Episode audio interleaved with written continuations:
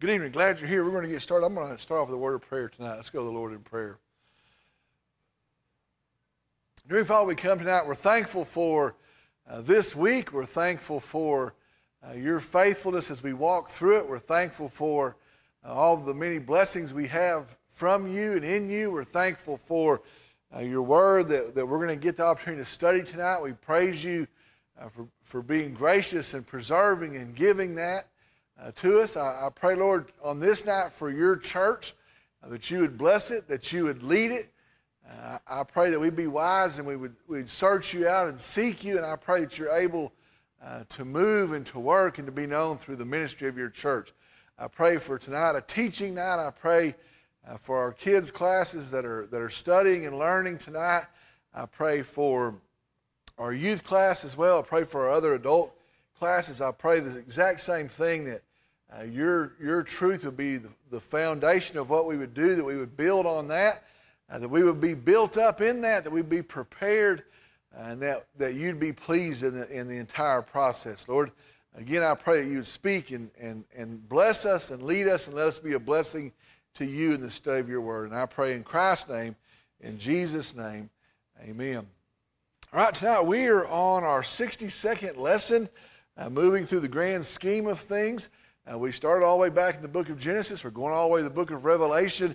And we're really seeing the central theme of all Scripture is our Savior Jesus Christ and the salvation that, that He provides. In a weird turn of events, we're going to look at the Christmas account uh, tonight in August. I thought about that. Uh, maybe we have a different eye or different perspective when we look at it at this time of the year, separate from the things uh, that are normally attached to it. I think for sure it's different uh, looking at Christmas, the Christmas account when it's 105 degrees outside, uh, but, but for sure we're going to get to see it from a different lens. Uh, our key verses tonight are found in Luke chapter 2, verses 1 through 20.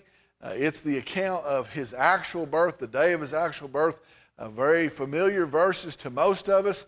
we're going to talk about those verses. I'm going to read those verses, and then we're going to pull uh, some things out of those. So, again, our key verses tonight are found in Luke chapter 2, verses 1 through 20. Our key point from your worksheet, if you're following along on our worksheet, says the day of Jesus' birth was both an astonishing and miraculous day. And so, both of those words, astonishing and miraculous. The events of this day help us remember exactly who Jesus is and why he came. And that's a pretty interesting thing that both of those things are established that early on in his ministry. Just from the day of his birth, uh, we're going to be able to see who he is, and we're going to be able to be confirmed in the truth of why he came. And so it is a big day, uh, a lot of truth revealed just in the events of that day.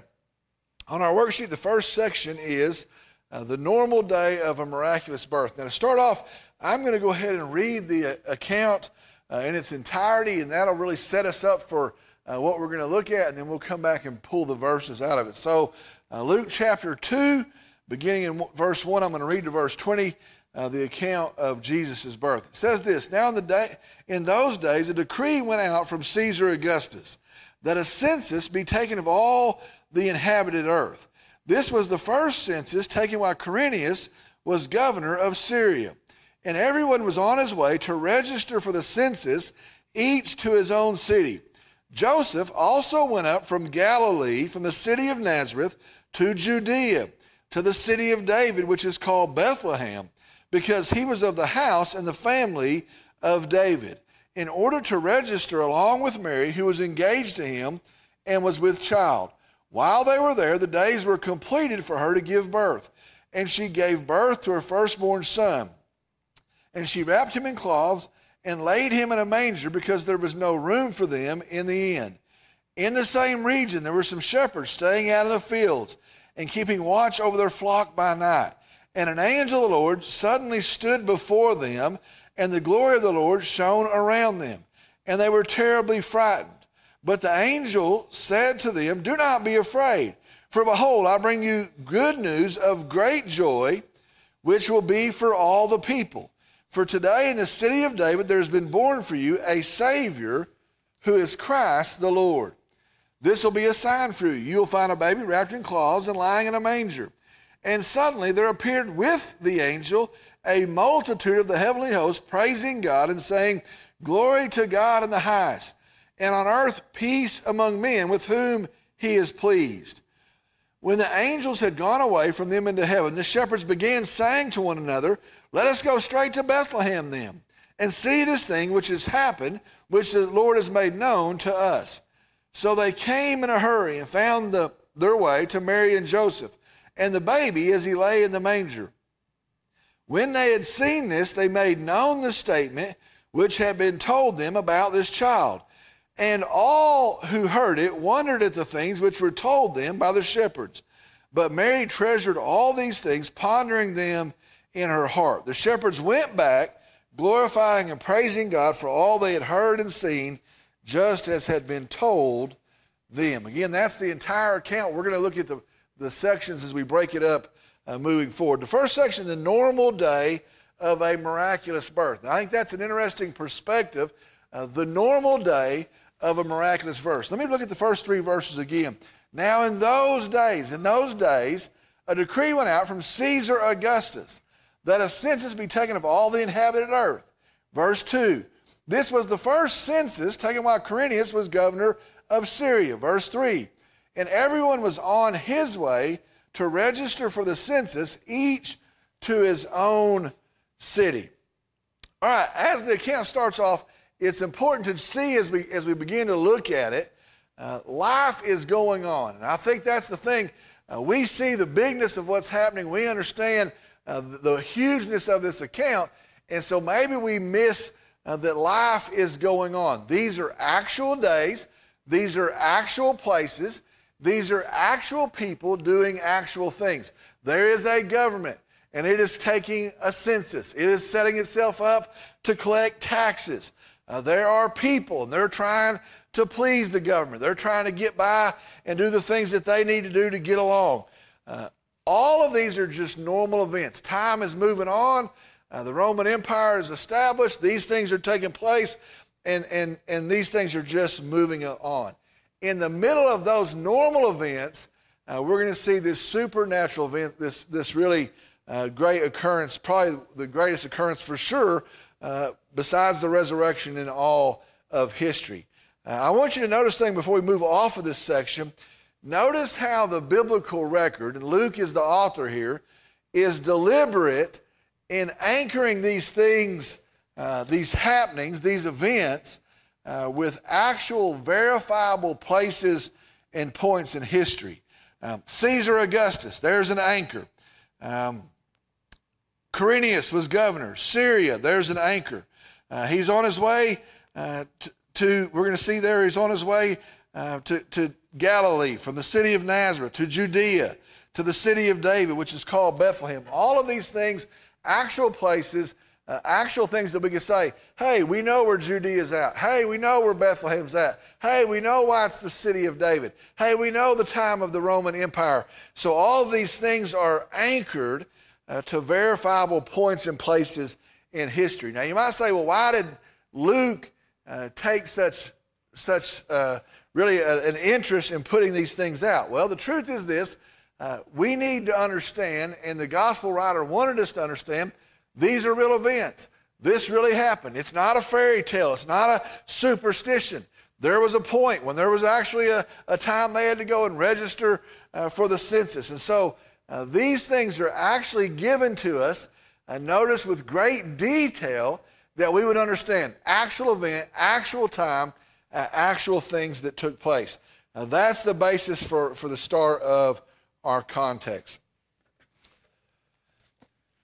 Verses 4 and 5. Joseph also went up from Galilee, from the city of Nazareth, to Judea, to the city of David, which is called Bethlehem, because he was of the house and family of David. Verse 5 in order to register along with Mary, who was engaged to him and was with child. Uh, notice again in these verses uh, the listing of actual places uh, and actual normal events. Uh, when you see that, I think it's important just seeing that, um, how much of that is tied to biblical prophecy. And so here's all the prophecy concerning the Messiah from the Old Testament. And it says, uh, went to, came out of Nazareth, came out of Galilee, went to Bethlehem, the line of David. All of these things are, are, are answers to Old Testament prophecy. Let me give you a couple examples here. The Messiah would come from Galilee. Now, that's from Isaiah chapter 9, verses 1 and 2. Now, that is written 700 years before the birth of Christ. The Messiah is going to come from Galilee. Uh, hold on a minute, that's, that's just one thing. I thought he was going to come from Bethlehem. I thought he was going to come out of Egypt. Uh, all these things, but that's just one of them. The Messiah would come from Galilee. Isaiah 9, 1 and 2. The Messiah would be born in Bethlehem. Micah chapter 5, verse 2 says that. That is written 700 years also before uh, the birth of Christ. The Messiah is going to come from Bethlehem. Now, I think, well, we understand that. That seems like a pretty easy thing to understand. Uh, what if I were to ask you right now, where is your great great grandson going to be born? Uh, what city is your great great? Now we're, we're up to about seven, uh, at least, maybe up to 14 uh, greats for here. But uh, if I were to ask you, where's your great great grandson going to be born? And you have to write it on a piece of paper, and then the odds of that actually uh, coming to pass, that's where they were born. That's a crazy thing. The Messiah is going to be born in Bethlehem, written 700 years earlier. Another one, the Messiah to be a descendant of King David. Jeremiah chapter 23, verse 5, other places as well. That is written 600 years before the birth of Christ. So it's giving us normal places, but also those things are not normal at all. Foretold 700 years earlier, foretold 600 years earlier. I want you to think about that for a second. What are the odds that the birth of Jesus would fulfill these prophecies? Now, that's just three of them right there. Now, that's just three of the prophecies. There are, and there's several folks that have tried to count it, there are over 300 Old Testament prophecies telling us about the Messiah, telling us about the Christ. Uh, I, I saw one that tried to get very specific, and they said there are 324 Old Testament prophecies concerning Jesus, uh, the Messiah, the Christ. Um, there's a statistician, and they, they figured out to what degree uh, the probability would be of someone answering or fulfilling all those prophecies. Here's what it says. Now, I, this is staggering to me. For one person to perfectly fulfill eight of those prophecies, uh, come from Galilee, come from Nazareth, born in Bethlehem, uh, line of David. Uh, for one person to fulfill eight of those um, has the same likelihood, now listen to this, of covering the state of Texas, the entire state, two, four, two foot deep in silver dollars. So the whole state of Texas, every part of it, all the way down to Houston, all the way to El Paso, uh, up to the Panhandle, two feet deep in silver dollars, marking an X on one of the silver dollars, taking a single person, blindfolding them, setting them loose, and that person picking up the one with the X on the first try. That's the same probability of one person fulfilling eight of the prophecies, and we know Jesus perfectly fulfills 324 uh, prophecies. Staggering, staggering. What are the odds that Jesus' birth will fulfill these prophecies? All right, let's go to verses 6 and 7. While they were there, the days were completed for her to give birth. And she gave birth to her firstborn son, and she wrapped him in cloths and laid him in a manger because there was no room for them in the inn. Now, I want you to think about just the, if you were to hear somebody tell you what happened that day, here's what happened that day. Some travelers in town for the census have had a baby. And that's the news. There were some travelers, there was a lot of folks in town. Uh, some travelers that were in town for the census have had a baby. Uh, it was just a normal event, it was just another normal day. Uh, the Bible even tells us the suddenness of this uh, meant that Jesus' parents had to make uh, quick arrangements. And so they had no place to stay. So they had to find a shelter to stay. They had no place to put the baby, and so he's, he's laid in a manger, a feed trough. And so the events happen. Uh, it's a normal day. They're there to take care of the census. While there, she gives birth. It is so sudden. Uh, there's not a place to stay, and there's not a place to lay the baby. And so he ends up in um, a, a makeshift crib. Now, I think sometimes we, we lose uh, the wonder of that event. Now, I want you to think about that. There is a Christ that has been promised, there is a Savior that is needed. God has promised the coming of this Savior. Uh, he's going to have a name, Jesus, that the Bible says is going to be above every name. His name's going to be above every other name. And yet, he's born in a place where there's not room for him. He's put in a, in a place that's not suitable for, for a normal birth. Uh, it is a very ordinary situation. So here we are, ordinary things going on, ordinary day, ordinary birth. Uh, so so caught off guard. We're, we're, there's not a place for us. We didn't prepare that far ahead, and yet Jesus uh, comes in this ordinary manner. Now, that's a pretty interesting thing, maybe a pretty heavy thing to think about. What do you think it shows that Jesus comes in such an ordinary manner? And I start thinking about that. Um, I think it shows humility. And, and that's what the Bible tells us that he comes in humility. He has to come in humility to come who he is to do what he's going to do. I think there's a commonness in that. We're going to see it in, in a moment. Uh, he's for all the people. And, and, and I think, what if, what if the opposite were true? What if he were born in a palace? And what if you couldn't get near the palace? And there were guards everywhere, and there were flags and horns and a marching band and an army surrounding the place? What if the opposite were true? He was born in great fanfare and acclaim. I think you'd easily say, well, that, that's not my king, that's the rich people's king. That's not my king, that's those folks. Or, or maybe the Jews would have believed more easily, hey, that's our, that's our king. But they would have thought he was a political king. He is going to be a military leader, a political leader. I think it shows a very um, humble, common uh, tie to people in the way that he comes. All right, that's the first section. The second one is this it's an ordinary day. That's the first deal, an ordinary event. Um, nothing, nothing too crazy so far, but everything changes and that's told to us in a marvelous message, in a, a marvelous message. It is an ordinary day, but that ordinary day very quickly changes, and that is made clear in the announcement that's brought by the angels. Uh, the profoundness of this message is staggering. I think about it, I've preached on this verse a couple of different Christmases. I've preached on these verses actually one Easter, and there's still a whole lot to see in just this announcement. So the unordinariness of this day is very clear in this message. All right, let's look at verse 8. In the same region, there were some shepherds staying out in the fields and keeping watch over their flock by night. In the same region, that's Bethlehem. Uh, that would have been very close to Jerusalem. Uh, in that area, close to, to Jerusalem, by Bethlehem, uh, there is an angel, and he makes a nighttime visit uh, to some shepherds. Uh, the fact that it is to shepherds, uh, we're going to look about, at that a little bit later, but that is, that is a significant thing. That is a very interesting thing.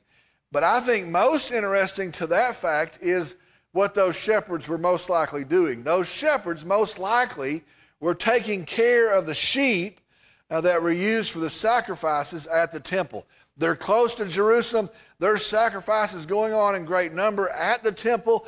They're taking care of the sheep that would provide the sheep, the lambs, for the sacrifices at the temple. And so I think that is a very profound thing. Uh, the Lamb of God, Jesus, his birth is announced to those that are providing the lambs uh, at the temple, which are going to point to the coming uh, of, of our perfect Lamb, Jesus. I think it's a very profound thing. All right, verse 9. And an angel of the Lord suddenly stood before them. And an angel of the Lord suddenly stood before them, and the glory of the Lord shone around them, and they were terribly frightened. I think the same thing uh, that becomes very common uh, to us when we hear it. Um, an angel of the Lord suddenly stands. You know what? That's not common. That doesn't happen. They weren't expecting that. They weren't looking for that.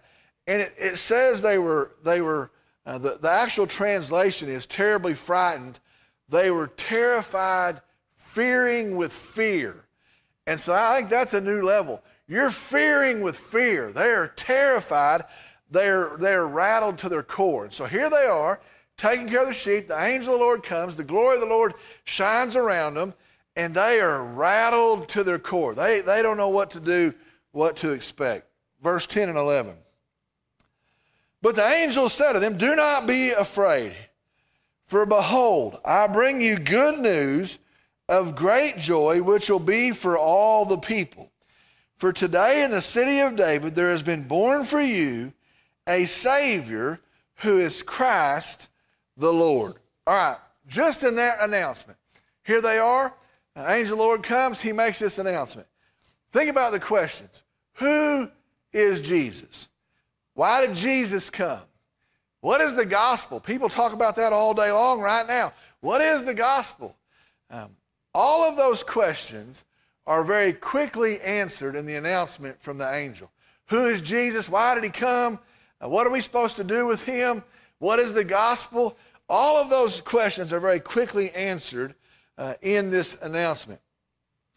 In verse 10, it says, uh, This message, this good news, um, first off, is going to rejo- re- result in great joy. Uh, when I read that, I, I think I have to sometimes remind myself, and we have to remind each other, the gospel is good news. And that's, that's just the basic level of it. The gospel is good news. It is good news. And is it scary to tell people? Is it intimidating? Is, is it confrontational? No, the gospel is always good news. We need, to, we need to embrace that. We need to understand that. What is the gospel? Is it, oh, it's I've got a burden to go carry, it's a tough thing? No, the gospel is always good news. There is a Savior. There's the forgiveness of sin. God's word is held true.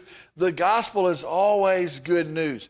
Also, I like to note here in verse 10 that the good news does not discriminate.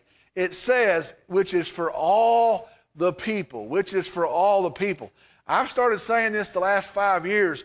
If the gospel is not good news for all people, it's not the gospel because the gospel is good news. By definition, it is the good news. And so if I say, hey, there's a, there's a gospel, there's a Savior that came for you, but he didn't come for you, guess what? It's not the gospel because it's not good news for that person. It is good news for all people. All right, so great, profound things being revealed. Here, verse 11 starts to tell us then who the one who is born truly is. And so it's good news. It results in great joy. It is for all the people. And then here is who the one who is born truly is. First, Jesus is the Savior. Verse 11 Jesus is the Savior. That refers to his being the remedy from God for sin. What does the Savior do? He saves us from sin. We saw that this past Sunday. Jesus is the Savior. Remember back when the angel came to Joseph, he said he's going to save his people from their sin. And so the one that's born, the one that's been announced, he is the Savior. Second thing, Jesus is the Christ. Verse 11 again, Jesus is the Christ. This refers to his being the Messiah, the anointed one that's promised by God. They were looking for the Christ, they were looking for the Messiah. This one born is that one. Oh, that God would rend the heavens and send down his Savior. He is sent his Savior. He is the Christ. So, uh, he is the Savior? Yes. He is the Christ? Yes. Then it says this He is the Lord. So, from this announcement, we see Jesus is the Lord. Now, uh, it's interesting. Uh, Lord means ruler. Uh, Lord means we submit to Him. We call Jesus as Lord, understanding who He is. But in their quick understanding, Lord was really synonymous with God.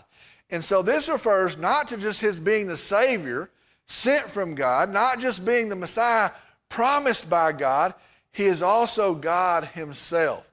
And so the one who's born, he is the Christ, he is the Savior, and he is God himself. Now think about that. In two verses, it is good news. It, it, it makes us well up with joy and it is for all the people. The second verse, He is the Savior, He is the Christ, He is God Himself.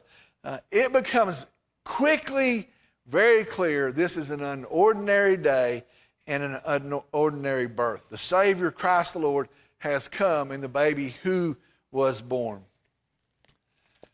Chapter 2, verses 12 through 14. This will be a sign for you. You will find a baby wrapped in cloths and lying in a manger. And suddenly there appeared with an angel a multitude of the heavenly host, praising God and saying, Glory to God in the highest, and on earth peace among men with whom he is pleased. All right, this scene ends with two things. First off, is an invitation to go and find the baby. Here's what he's going to be dressed as. Here's how you're going to recognize him. That's an invitation to go see the baby. And then the second part is there is an outbreak of angelic worship on earth. A whole multitude, a whole host breaks into praise and worship there in this scene.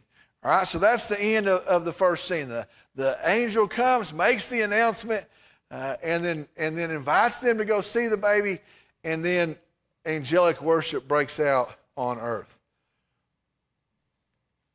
All right, the first worshipers, the first worshipers. Go into chapter 2, verses 15 and 16. When the angels had gone away from them into heaven, the shepherds began saying to one another, Listen to this, let us go straight to Bethlehem then and see this thing which has happened, which the Lord has made known to us. Verse 16. So they came in a hurry. Let us go straight there, they say. So they came in a hurry and found their way to Mary and Joseph and the baby as he lay in the manger. They didn't waste any time. Their intent was to get straight there. They hurriedly go and they go straight there, and they found the baby just as uh, it was told to them. I want you to think about that scene for just a second. Here they are uh, outside of Jerusalem, somewhere out in the middle of nowhere. Here they are with their sheep. The angel of the Lord appears, gives them the message. A host of heaven, a host of angels show up and, and praise the Lord, and then they're gone. And I, and I was trying to picture that scene. Imagine the moments after the angel goes back to, to wherever he came from. Do they sit there in silence? Do they rub their eyes? Do they, do they look around at each other? Are they, do they talk? Are they, are, what do they do? The, it's quiet. The angel's gone. They were singing. angel's gone, and now there they are. Imagine them as they hurriedly make their way there. And so now they're, they're hooking it. And I don't know if they're jogging, if they're running, maybe they're sprinting. Uh, do they run off and leave some of them? Do they all, do they, are, are, as they go, are they saying, um, over here, let's go? What are they thinking on the way? And then when they get there, and the angel said, it'll be just like this, and they get there and it's just like that. Are they staggered? Do they fall on the ground? Do they, do they pull back? Do they cheer? Do they cry? It's exactly as was promised to them.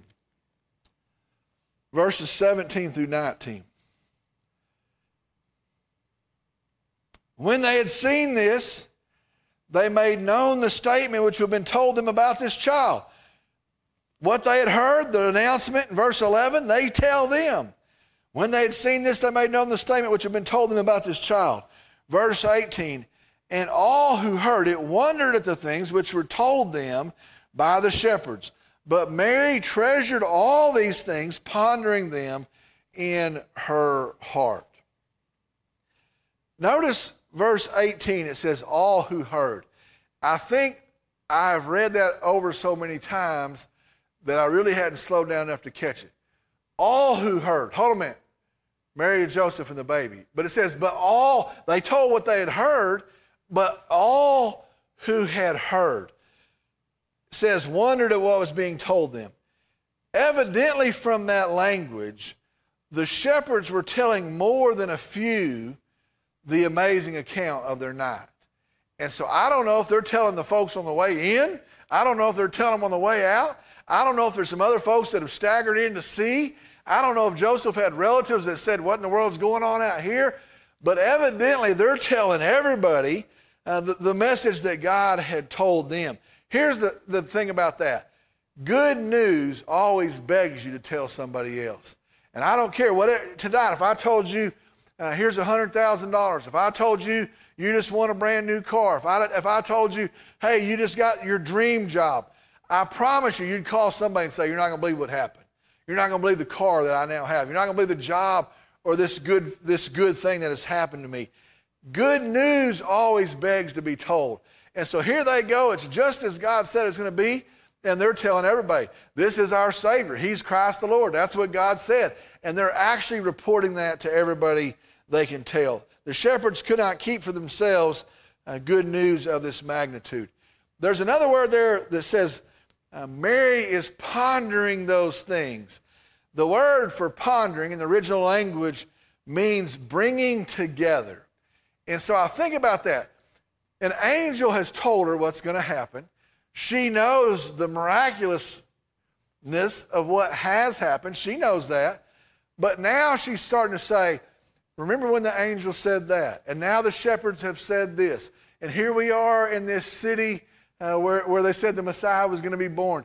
And she starts putting the things together, pondering the things, piecing all the things together that had taken place. Um, of all people, she had to know. But isn't it awesome that she's starting to say, look how that adds up, and look how that adds up, and look how that adds up? She starts putting the pieces together. All right, the last verse, verse 20. The shepherds went back, glorifying and praising God for all that they had heard and seen, just as had been told them. The shepherds went back, glorifying and praising God for all that they had heard and seen, just as had been told them. Now, I think about that, and then I start to think it's really an interesting thing to think about what became of those shepherds. And we, we do not know what became of them. We don't know what happens to them from here. But it says the last thing we know of them there, glorifying and praising God. These shepherds, common people, probably excluded by most, probably not of high esteem to many, are the first worshipers of Jesus on earth. That's pretty profound. The very first people to worship Jesus on earth are these shepherds. But here's what I wonder I wonder what became of them. Um, how long did they tell people about that story? I can bet you the next week they told everybody they saw. I bet you the next month. Uh, and people are probably going, these guys are crazy. It's all they ever talk about. I bet you six months later, uh, they're still telling folks about everything they saw. How long does that last? Does it slow down? If you ran into them two years later, are they still telling you that story the first time they run into you? Or have they gotten pulled back into the things of the world? We've got bills to pay and we got a job to do and oh yeah, you know this one time this happened, but maybe it's not on the, their forefront of their, of their mind anymore. Um, were they excited evangelists for all their days? Or do they somehow taper off being pulled back into ordinary things? Now think about that. Here are these guys, and they, they're outside taking care of the sheep that are going to, uh, to the temple to be sacrificed. What about years later when folks start to say there's a guy here that doesn't teach like other people, and there's a guy that's healing folks, and I saw him, it was my cousin's friend or it was my family member, and they start talking about a miracle worker. What, what about when they hear again that they say this guy's the Messiah? Do they say, Yeah, I was there when he was born? Uh, does, it, does it make them re excited again? Maybe they never lost their excitement. And then I, I thought about this. I wonder where they were at when a crowd gathers up to say, Crucify him, crucify him. Are they still back out in the middle of nowhere going, Oh no, I remember when he was born? Or have they melted into the crowd and say, This isn't the king we thought, not the king we wanted? Are they part of that? Are their kids part of the crowd that yells, Crucify him? Here's the question, and those things are all just speculations, but here's a question for us tonight. If you meet Jesus, and I'm talking about you. If you understand who He is, if you understand what He's done for you, if you understand what we have in Him, can your worship ever wane? And I start to think about that. Well, I, I think I hold those shepherds to a higher standard and go, surely it never did. But what about us? What about after two years? Are you still talking about Christ to your friends and neighbors? Are you still excited about your Savior? What about five years later? Are you growing in that or, or has it waned? I, I, I, I wonder how many times it becomes just commonplace to us, maybe old hat to us, and our, and our worship tapers off. And then I ask the question, how can that be? And maybe it's distraction, maybe it's busyness, maybe it's being familiar with the story. Um, how could that ever be? Well, I want to tell you, it, it happens. It happens. Uh, we, we, we get busy, we get our eyes on other things, we get distracted, and for some crazy, sad reason, we're less impressed with Christ than maybe we once were. And then the, the question then becomes well, what is the answer for that? What is the remedy for that? And I'll tell you this the remedy is just to remember who Christ is. And I, I think we are dumb, and I'm dumb, and we're forgetful, and I'm forgetful. And we need to constantly say, we have a Savior, we have a King, we have a miraculously born uh, baby who took our sin, never sinned, took our sin to the cross, paid for it there. We have a, a Christ, a, a Savior, the Lord Himself, and we need to remind ourselves very frequently of who Christ is. I think we'd be a lot less discouraged. I think we'd be a lot less depressed. I think we'd be a lot less distracted if we frequently reminded ourselves who Christ is. On the back of your sheet, there's kind of a side note, and it just kind of goes along with the lesson. It's not the lesson, um, but it's something that I, I hear people talking about um, more and more in our age. And I hear folks take a hard stance over here, and I hear folks take a hard stance over here. And if you're on this side, they make you feel bad about that. And if you're on that side, they make you feel bad about that. So I, I thought we would just talk about it and think about it. Here's the question Should believers celebrate Christmas? Should believers celebrate Christmas? Uh, there's an under question isn't it a pagan holiday? Some say, well, it came from a fall festival, a pagan something or another, and we've just taken it and, and, and co opted it and made it into our celebration. Should we, as believers, celebrate Christmas? Let me give you a couple of sides. First thing is this Jesus was probably not born on December 25th. I know that's probably heartbreaking for a lot of folks. Uh, he's probably not born on December 25th. Um, there's folks that guess at when he's born, but we're not sure of the date of his birth. And so when we say December 25th, that's the date of his birth, most likely that's not going to match up. That's not going to be true, but maybe we shouldn't celebrate on that day.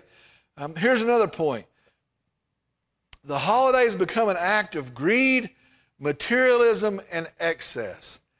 For sure it has.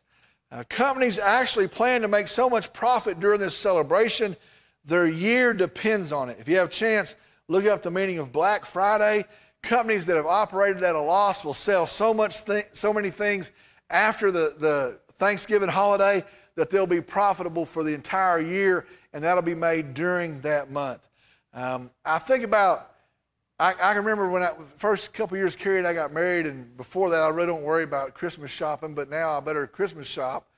Um, and you watch folks break the doors down to the Walmart in Dallas or, or, or trample somebody in a parking lot or, or pull somebody by their hair off of a giant TV somewhere, and you go, and for born for us is a Savior who is Christ the Lord. It is a, a holiday of greed, materialism, excess. Um, these things are actually the opposite of a Savior born in humble conditions. Uh, they no way tie into that, uh, born in such meager conditions. And then the last thing is this the world has wildly secularized this celebration, which you can say it's for the birth of Jesus. You can say it's a religious holiday, but the world's not going to let you keep it there. And so they're going to try to pour Santa Claus into it and pour this into it. Um, I can remember, and I'm, I always say this, I'm not that old, but I'm getting older. I can remember Hawkins Elementary School when we did the Christmas play and it was a Christian song and a Christian song, and God rest you, merry gentlemen. And now you go, and they cannot have a, Chris, a Christian song at the Christmas play. So it is becoming secularized. It is being robbed out from under us. and happy holidays, that whole deal, it pushes out really any, any consideration of the true meaning of the holiday. So those things are true. Maybe we shouldn't celebrate it. Maybe we ought to say, hey, they, that's, that doesn't reflect the Christ that we worship. Now let me give you the flip side. However, on these days, those days, we have the opportunity to focus on the events of Jesus' birth and meaning, which means this the world may not recognize it, but I can tell my kids about it. I can tell my neighbors about it. Our church could use it for that reason. And so we could actually use those days to talk about the virgin birth, the miraculous uh, fulfillment of all of these prophecies. And so we could do that. Here's another one joy, gladness, and good cheer belong to those who love our Savior. That has been so robbed of us that joy, gladness, and good cheer belongs to um, the world and not to Christians.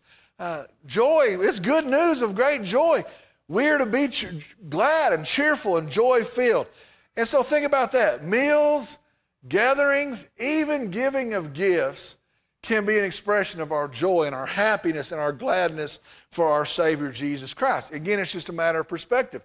So, hey, the world doesn't get to do all that, and we have to go home and, and be sad and eat crackers on Christmas Day. Uh, we can have a feast and we can eat a turkey, and I can give you a gift, and we can say we do this celebrating what we have in Jesus Christ. Here's the last thing if we're thoughtful and deliberate, we can use those days of celebration to show and to tell the world, born for them as a Savior who is Christ the Lord. Now, what that means is we can't look like the world in our celebration, but we can point the world to the Savior of our celebration. So if you're thoughtful, um, you can use those days of celebration as a witness to Jesus Christ. Some folks will say, you know what, I, am not going to do that. And if you've prayed about it and that's your conclusion, uh, God bless you in that. Some other folks say, you know what, um, I think it's a good opportunity to be a witness. I think it's a great celebration. If that's your decision, then God bless you in that. For sure, we should use it to point to our Savior, Jesus Christ. All right, we're going to end right there tonight. I'm going to ask if you'll stand, please.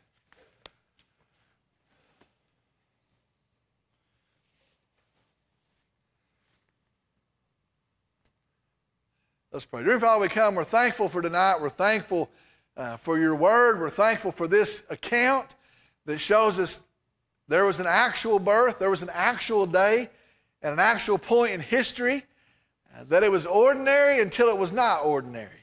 And I'm thankful that on that day, born for us was our Savior, who was promised, who is God Himself, and who is the remedy for our sin. I pray as we consider this, Lord, that our love for you grows and our understanding of you propels us to share that good news with others. I pray in August, as we think about a celebration in December, I pray that we're deliberate in how to hold you up and make you known and worship you uh, in the process. We're thankful for your word. Again, I pray for all those studying it tonight that it would bear great fruit. And I pray in Christ's name, in Jesus' name, amen. You're dismissed. Glad you were here.